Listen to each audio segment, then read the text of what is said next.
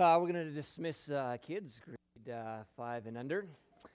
And uh, so let's just pray. God, I pray over our young people. Uh, God, your spirit would be uh, strong in class today. And pray, God, um, yeah, you just do your work there. pray for us as well who are hanging out in here. And I got to pray your Holy Spirit would minister to our hearts.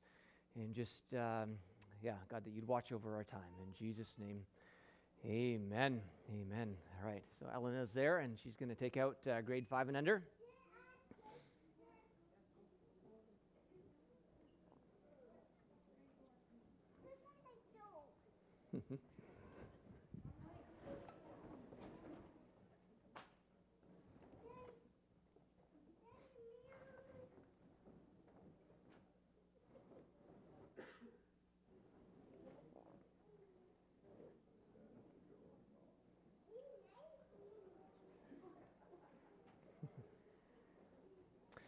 Well, last week uh, we began a uh, new series called The New True You, and, uh, today we're going to be continuing in on that series.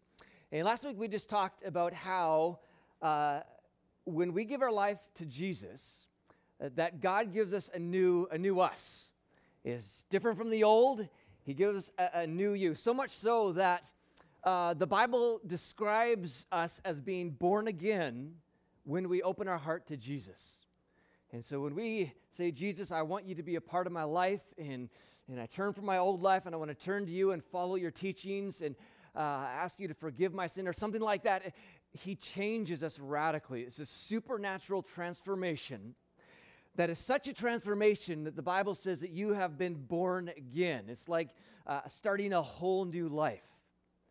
As Paul said in 2 Corinthians chapter 5, if anyone is in Christ, the new creation has come, the old has gone, the new is here.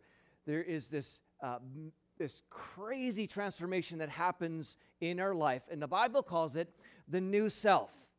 And it's different from the old self. And last week we talked about just some of the things uh, that are a part of this new self that we have been, been gifted by Jesus. And just to remind us, because it's going to lead into the message today, if we remember some of those things from last week that we, uh, we uh, uh, talked about, remember we talked about we've been forgiven.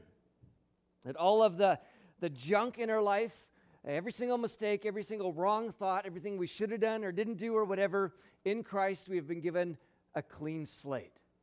That you really are forgiven. And you need to believe that. Uh, Jesus' death on the cross is enough to cover your sin. There is no sin too dark or deep that he has not covered. And so part of the new true us is, is a forgiven person. We are, we are completely forgiven. And then uh, we talked about how we are so loved. Uh, we are his dearly loved children. That he loves you more than anybody else loves you. Uh, even though he knows every mistake and all the junk in our lives, he, he knows everything about us, yet he loves us with this perfect, fatherly love, and we are, we are so loved by Him.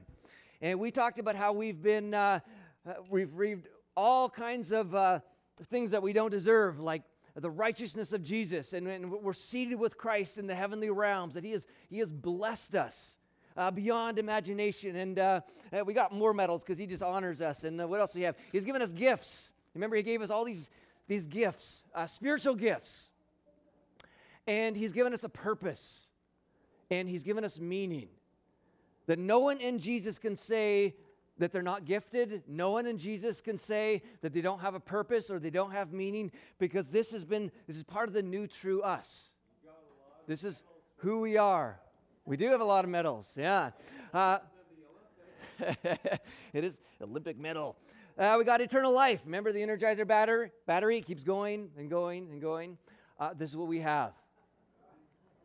And anything that we live here, we need to realize that, uh, that this life is just a nanosecond compared to all of eternity. And that's part of the new, the new true us. We talked about how we have, uh, we have power through the Holy Spirit, and the presence of God is in us. And we talked about how we've been set free, the lock has been broken, uh, that we've been set free, and we've talked about we have access to God's throne room.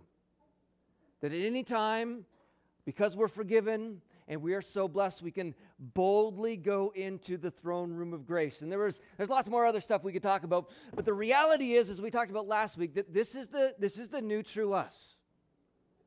This is who we truly are in Christ. And that phrase in Christ is the most common way the Bible describes a Christ follower. You are in Christ.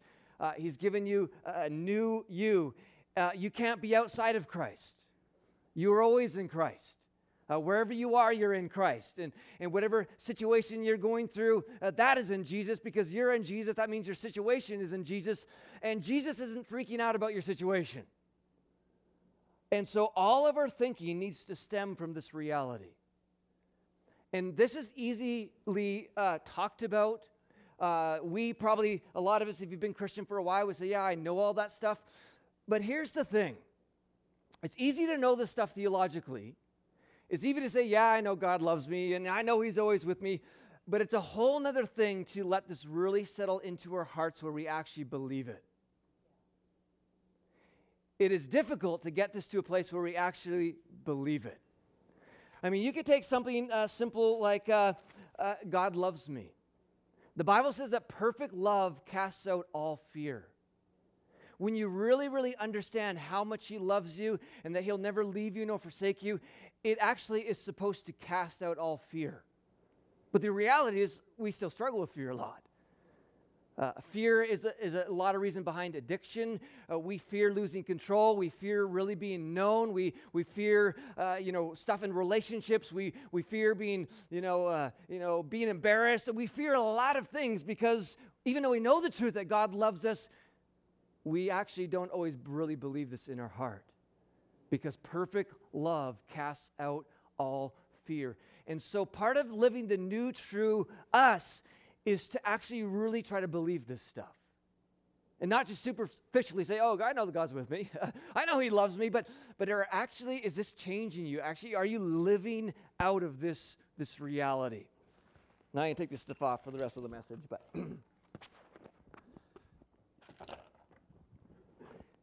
Hudson Taylor is an example uh, of the difference here. Hudson Taylor is one of the most famous missionaries who went to inland China and changed the lives of thousands and thousands of people. He believed in Jesus, he believed theologically that God was with him. But he had never allowed that truth to settle into his heart, and he never actually lived out this new true you at the beginning. Here's some just from notes from his, uh, his diary. He says, I have continued, uh, continually to mourn that I follow at such a distance and learn so slowly to imitate my precious master. I cannot tell you how I am buffeted uh, sometimes by temptation. I never knew how bad a heart I had. Mine is a particularly nervous disposition, and with a busy life, I found myself in a tremor all day long. I did not enjoy the Lord as I knew I ought. Nervous agitation possessed me as long as there was anything to be done. Can you click on the PowerPoint there again? Yeah, there we go. Uh, then came the questions Is there no rescue? Must it be thus to the end? Constant conflict and too often defeat. Instead of growing stronger, it, I seem to be getting weaker and to have less power against sin, and no longer for faith and even hope were getting low. I hated myself, I hated my sin, yet gained no strength against it. I felt I was a child of God. Uh, his spirit uh, I felt I was a child of God. His spirit in my heart would cry, in spite of all, Abba, Father. But to rise to my privileges as a child, I was utterly powerless. In other words, he, he was struggling living out the new true him. Uh, he was just struggling. Like, why can't I live out this new, the new true me? And when my agony of soul was at its height, a sentence in a letter from dear McCarthy, he received this letter, was uh, used to remove the scales from my eyes and the Spirit of God revealed the truth of our oneness with Jesus as I had never known it before. McCarthy, who had been uh, such exercised by the same sense of failure, but saw the light before I did, wrote, and I quote from memory, but how to get faith strengthened? Not by striving after faith, but by resting on the faithful one. As I read, I saw it. If we believe not, he abideth faithful. I looked to Jesus and saw. And when I saw, oh, how joy flowed that he had said, I will never leave you. Ah, there is rest, I thought. I have striven in vain to rest in him. I'll strive no more, for he has not promised to abide with me, for he has not promised to abide with me. Uh, for sorry, for has he not promised to abide with me, never to leave me, never to fail me, and dearie, he never will. Uh, and, uh, and, and so he, he goes on and says, I am no longer anxious about anything. The, the weight and strain are all gone. The last month or more has been perhaps the happiest of my life. And I know, uh, and I uh, long to tell you a little of what the Lord has done for my soul. I do not know how far I may be able to make myself intelligible about it, for there is nothing new or strange or wonderful, and yet all is new. In a world where, as once I was blind, now I see. The point is, he knew that God was with him. And all of a sudden, this reality of God with him, the Holy Spirit used this and all of a sudden became real to him. And it changed his world. You see these truths that God loves you, that you are forgiven, that you're righteous in Him, uh, that He'll never leave you nor forsake you. Those can be simple truths, but I tell you, if you can get them into your heart, into your thinking, it will change your world. And the challenge is not just to believe them, but to actually be in a place where we actually live them out. And as we talked about last week, the starting place of our thinking in any and every situation must be the reality of the new true us. The starting place in all of our thinking must be not our old self, but the new true us. And this radically changes everything in life when your starting place is coming from the new true you and not the old you.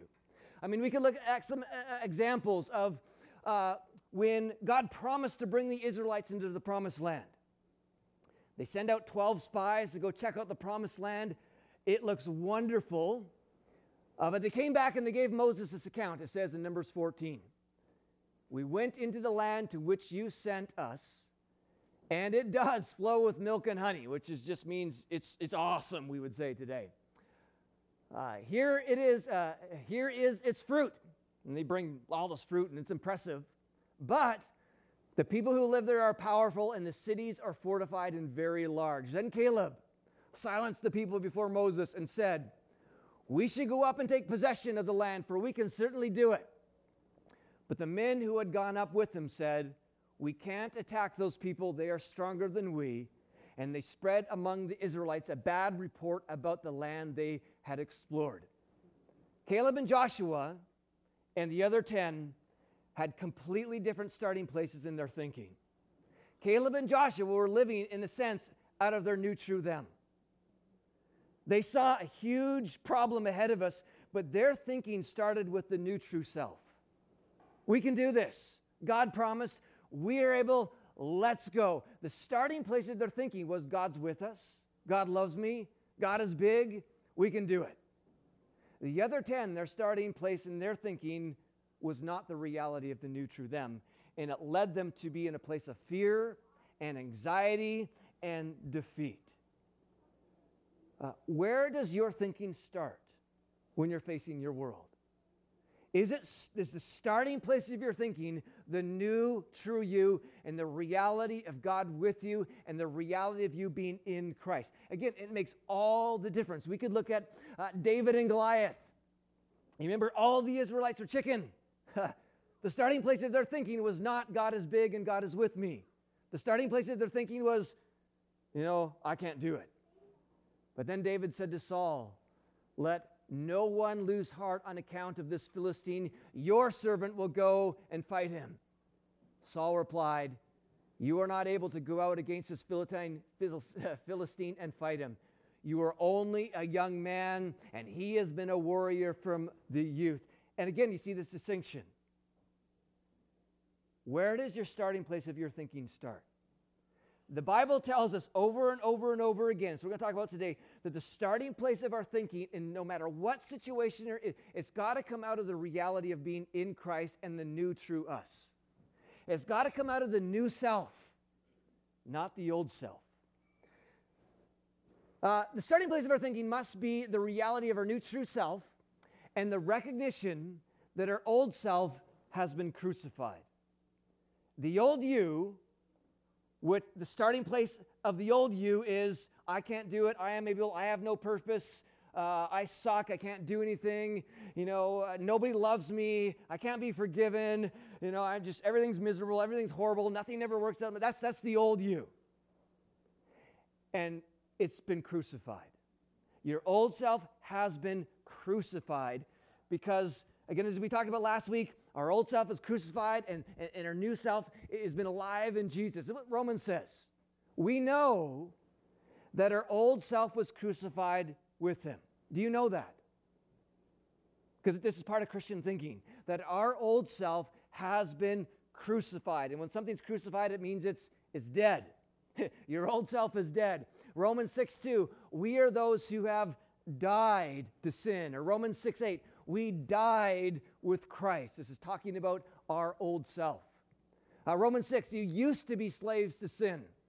Romans 6, you have been set free from sin. Or Romans 8, you, however, are not in the realm of the flesh, but are in the realm of the Spirit, if indeed the Spirit of God lives in you. And if you have the Holy Spirit, if you have Jesus in your life, then there is a new true you. And the old self is dead and has been crucified. And that's got to be the starting place of our thinking. Because Satan wants you to have the starting place of your thinking be your old self. Where you approach life always, nobody cares for me. Where you always approach life, I don't have a purpose. Where you always pro- approach life, I can't deal with the sin. It's, it's too big. I'm never going to be able to get over this issue in my life. That is old self thinking. That's not to be the starting place of your thinking. It is always, always, always the new true me, who I am in Jesus. Any thinking that takes place in your mind that is not in Christ, any way of dealing with any problem that you face that is not looked at as being in Christ is not to be entertained.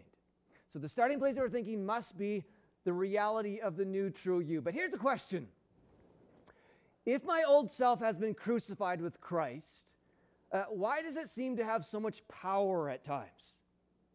I mean, it's, it's dead, the Bible says. Your old self has been crucified. Why does it seem like it's still alive at times?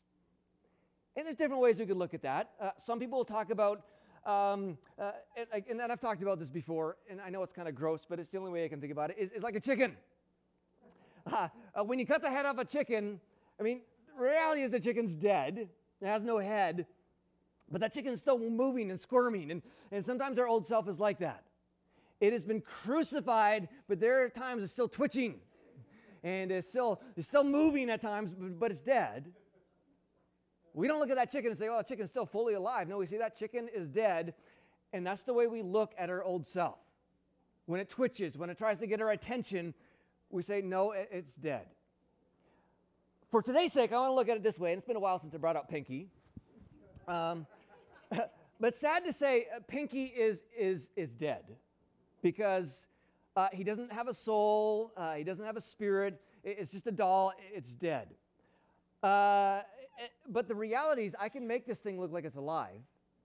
You know, if I started moving his arm, uh, move his ear, and, and, and he's like, well, this thing is, it's dead, but why is it moving? It's dead. You know, why is it jumping? Uh, this thing is dead. Why, why is it moving? The reason it kind of looks like alive is because, uh, because guess who's powering it? I'm powering it. There's a force moving this, and this is like our old self. Our old self is dead, but there is a way that we can make our old self move. And the way we make our old self move and, and, and, seem like it has power and seem like it alive has everything to do with our thinking. Our old self has been crucified with Christ, but the reason it sometimes seems to have so much power is because our thinking is coming from the old self rather than the new self. And, and, and the Bible has so much to say about this in realms with our thinking and our our old self. Uh, Ephesians 4 You are taught with regard to your former way of life, again, you have a former way of life, to put off your old self, which is being corrupted by its deceitful desires, to be made new in the attitude of your minds, and to put on the new self created to be like God in true righteousness and holiness. So it talks about putting off the old self, putting on the new self, but it says here it's done through the attitude of the mind. It has everything to do with what's going on in your head. Romans 6, count yourselves, or some translations say consider yourselves. This has again to do with your thinking. Consider yourselves dead to sin, but alive to God in Christ Jesus. So you can actually consider yourself still alive to sin. And this is what Satan wants you to believe. Satan wants you to believe that you're still alive to sin. Satan wants to believe that you still have lots of struggle with sin, and then you have kind of difficulty with God, and you're not really in, in Christ, but you have all this problem with sin. Uh, count yourself dead to sin. In other words, the starting place of your thinking is not, man, I really struggle with sin, and I'm such a sinner, because the Bible only uses that. We talked about last week, and go, go, go back. But you're supposed to count yourself dead to sin. That's not me anymore. That's not who I truly am. That's not the new true me.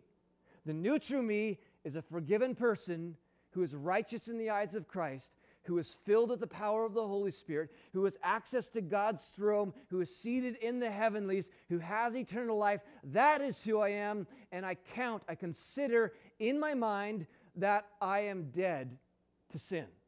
That that's not me anymore. That's, that's what it says. Uh, Dr. Martyn Lloyd-Jones said this, dealing with this verse Consider yourselves dead to sin. Again, think about the power of our thinking here. We are told to realize and to hold before ourselves and in our consciousness constantly something that is already true of our position or status.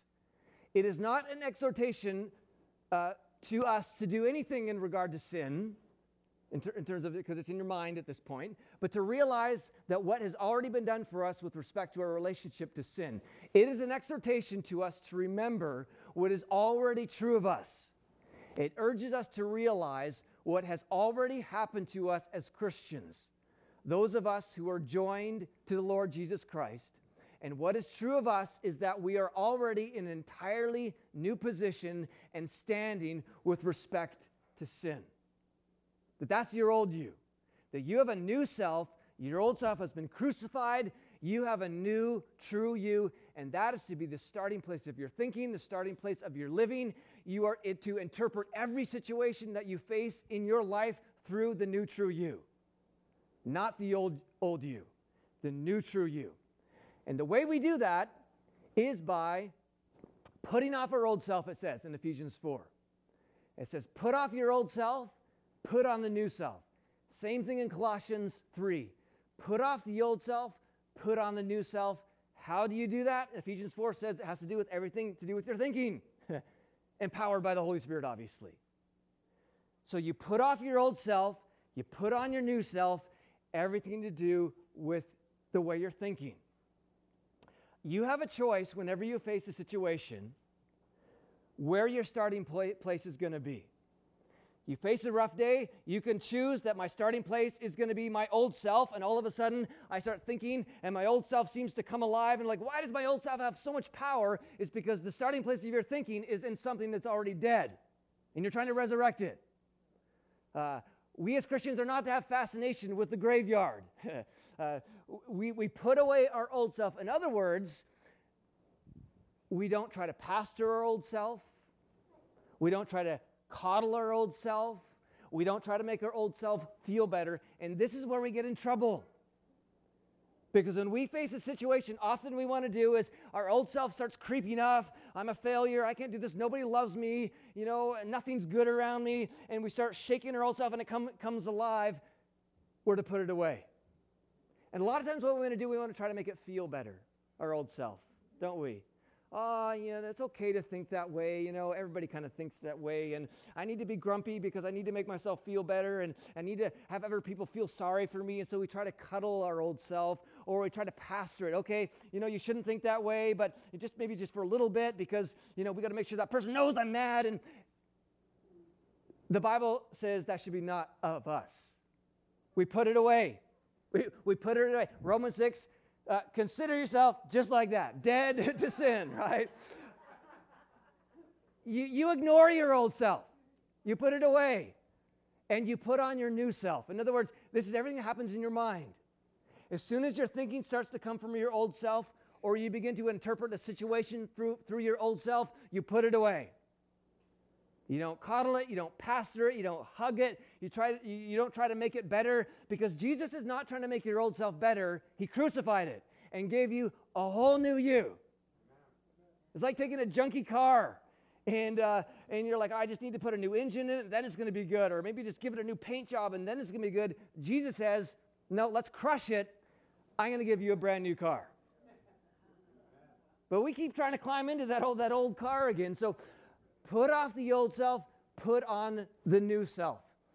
Romans 12 says, Do not be conformed to this world, but be transformed by the renewal of your mind. In other words, we are not to allow any thought in our head that is of, of the old self. Any thought of the old self, we put it away. We consider ourselves dead to that thought. Sometimes I use this phrase a lot that's not who I am anymore. You know, I might be on the computer and tempted, or I might be looking at somebody who's frustrating and tempted just just, I just, that's not who I am anymore. Amen. I put off the old self. I don't try to talk to it any more than that. I just ignore it. That's not who I am. And I just try to walk and think of the new self because your starting place is to be the new self. Yeah. Don't entertain thoughts coming from the old self because you will always get in trouble. If you try to make it feel better or try to help it out, uh, no, it's crushed. Get in the new car and drive. Be transformed by the renewal of your mind. It's important to know that we have power over our thinking. We're not slaves to our thoughts.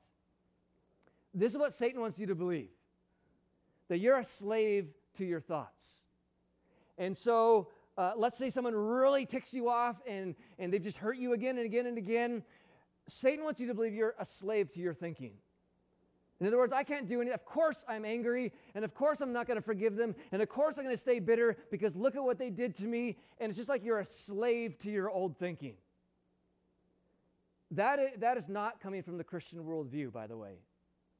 You actually have power over your thoughts. And we see this every day. I mean, you could take two people who are at work, and let's say the boss of the company or whatever calls the group meeting, and he just, he's being horrible and he just reams everybody else out and he blames everybody for the, their company losing money or something like that. One person goes home and they're just angry at their boss. You know, they just humiliated me and I was working hard and they're bitter and they kept throwing dishes around at home and they just wreck their family even because they're so mad about what their boss did to them. Another person who's in the same meeting, you know, it's just like, man, he's really mad, uh, but I know who I am in Jesus. I'm righteous, I'm forgiving. That person, the starting place of their thinking is who they are in Christ. They go home, they pray blessing over their boss, because the Bible says to pray blessing over those who hate you. God, would you bless my boss? He's hurting, and I know hurting people hurt people. That person goes home and has a wonderful evening with their family. We can throw that into a million situations. Same situation. The difference is what is going on up here. And all of us here can be thrown into the same situation, and, and people can walk away with different thinking. It is really important to know that Jesus has given you power over your thinking. Whatever happens, whatever comes your way, whatever temptations, you have power over whether you choose to think out of the old self or think out of the new self. And the Bible has a lot, a lot to say about this. Just another example is in 2 Kings. Uh, this is when Elisha, uh, uh, the, the, this army comes to capture him. And he's, the, this army surrounds the village uh, where Elisha was. And it says, When the servant of Elisha got up and went out early the next morning, an army with horses and chariots had surrounded the city. Oh, my Lord, what shall we do? The servant asked. And he's freaking out. Don't be afraid, the prophet answered. Those who are with us or more than those who are with them. Elisha prayed, Open his eyes, Lord, so that he may see. And then the Lord opened the servant's eyes, and he looked and saw the hills for, uh, full of horses and chariots of fire all around Elisha. And then he just kind of invites the army out for uh, a wander, and they have lunch together. It's, a, it's kind of an interesting story. But two people in the same situation, one is freaking out, the other is totally calm. The difference is how they're thinking. One person, their starting point is the old self. God's not with me and everything's bad and this is horrible. I should be freaking out. And he does.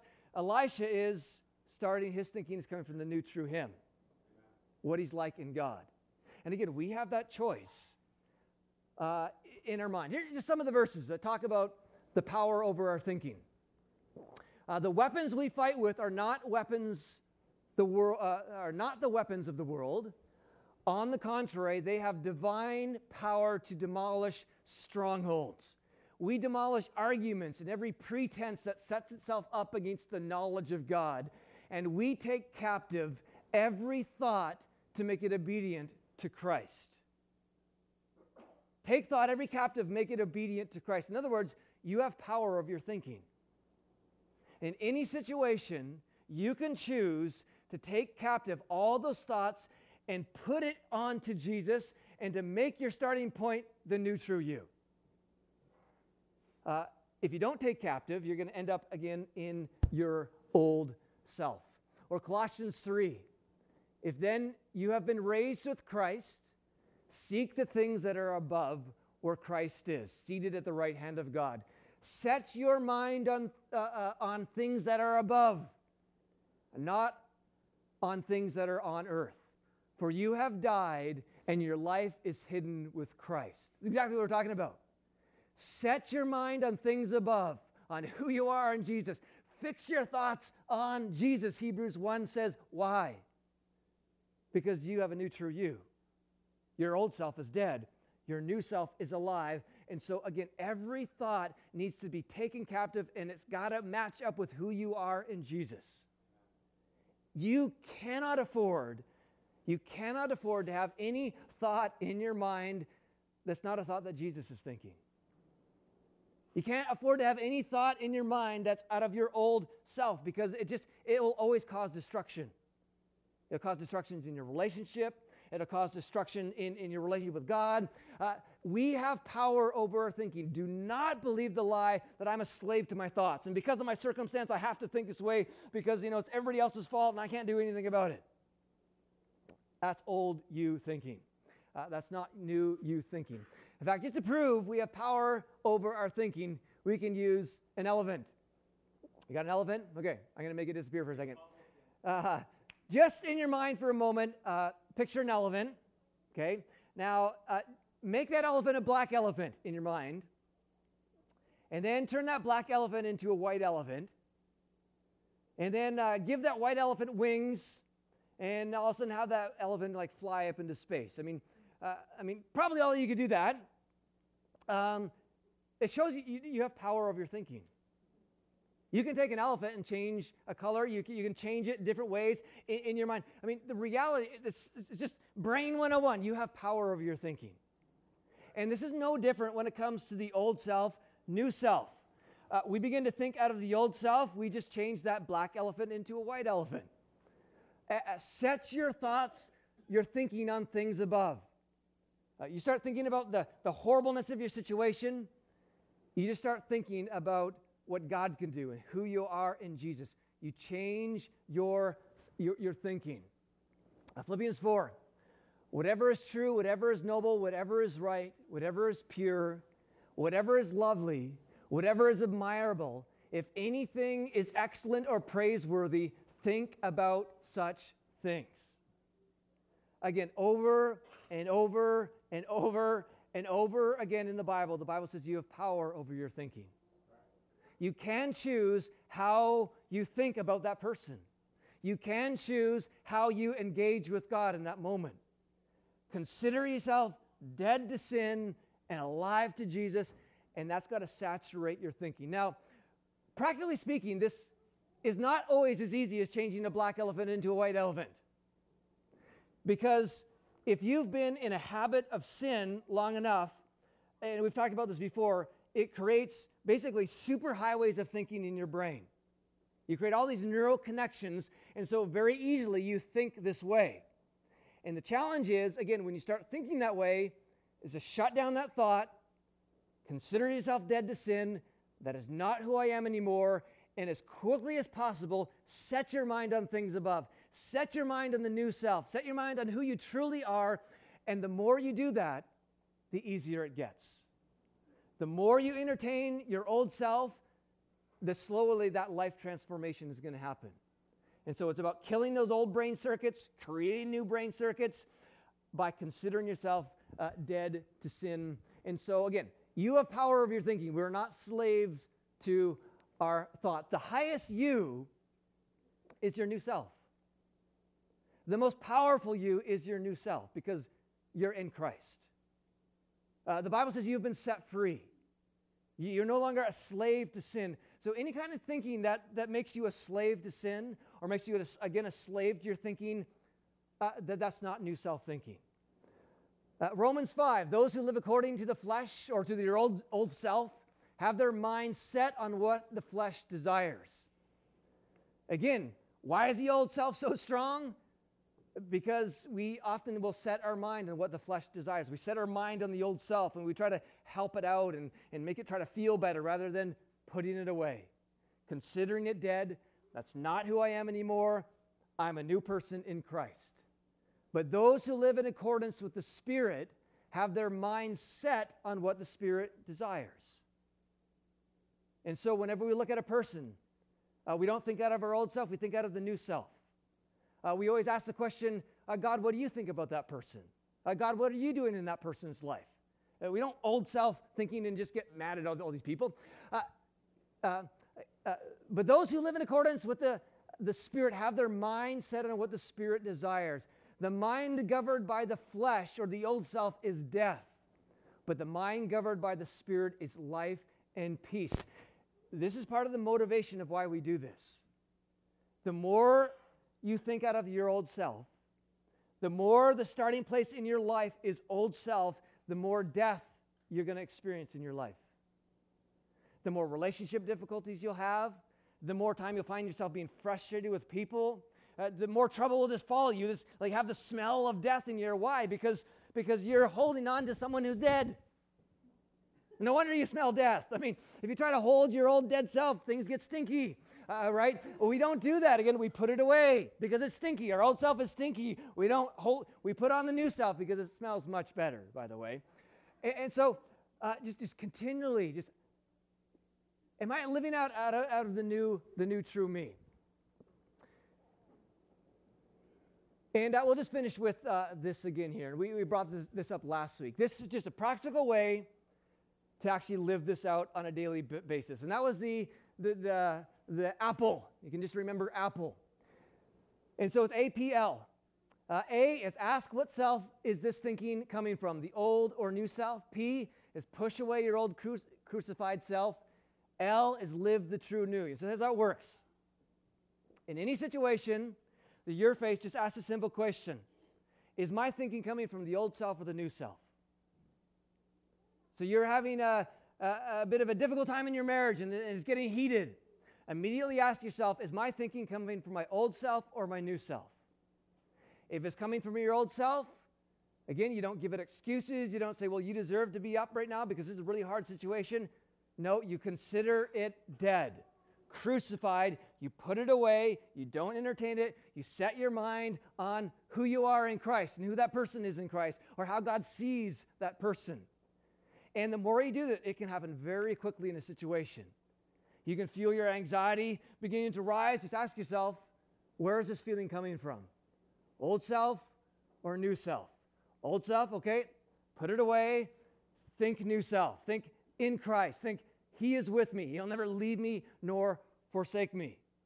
Uh, you're at work and uh, there's, there's a frustrating situation, or you get bad news from the doctor, or uh, just whatever is going on. You're in church and things get uh, you know, a little uncomfortable or whatever. Just, just immediately ask is this thinking coming from the new self or the old self? If it's old self, don't make excuses for it. Don't pastor it, don't cuddle it, don't hold it. You put it away because it'll only cause death in your, in your life, and you put on the new self. All right, so just remember Apple, keep on working that. And uh, I'm going to invite the worship team up. And as they're coming up, we're going to just finish with a video, which is um, from Hosanna Poetry. This is a, a spoken word uh, poem uh, done at um, the Celebrate Recovery meeting uh, a few years ago. And we'll show that, and then we're going to stand to sing. Whatever you are chained to, Jesus Christ has come to set you free. Whatever pieces of your past you hold tight to, there is a Savior who paid your debt so you can let those memories be. Whatever you are so used to being defined by, the Son of God has come to speak truth to those lies. And I know this to be right because He did all that for me. So, what are you chained to? Are you chained to who you used to be? The things you did, the facts you hid, the things people who look up to you don't know about that you have no desire to admit? Do you live in a prison of secrets? Are you chained to what people once did to you? The memories of people that mistreated their power and said some terrible things to you? Did some terrible things to you? Did some things that would break God's heart but put the blame back on you? Do you live in a prison of abuse? Are you chained to what people expect of you? The expectations that you can't shake, that every day still a piece of you? Do you live in a prison of not feeling good enough no matter what you do? Are you chained to religion? The list of do's and don'ts that you've accepted so you can get by with just the bare minimum? The man made ways you've exalted, hoping you could earn salvation? Do you live in a prison of traditionalism without a real revelation?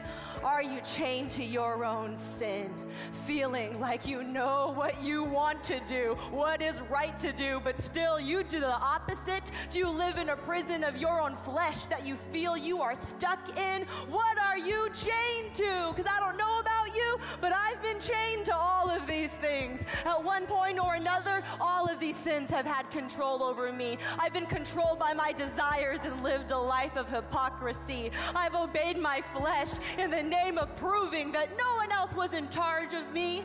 And I found comfort in the rituals of religion so I could convince God, hey, at least I'm doing my duty. And I've lived in prisons most years I've been living because I never truly got what Jesus did for me.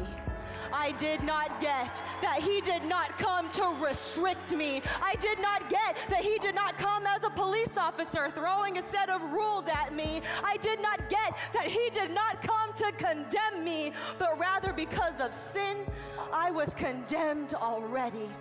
So Jesus came to be a friend, to give his life to set his friends free.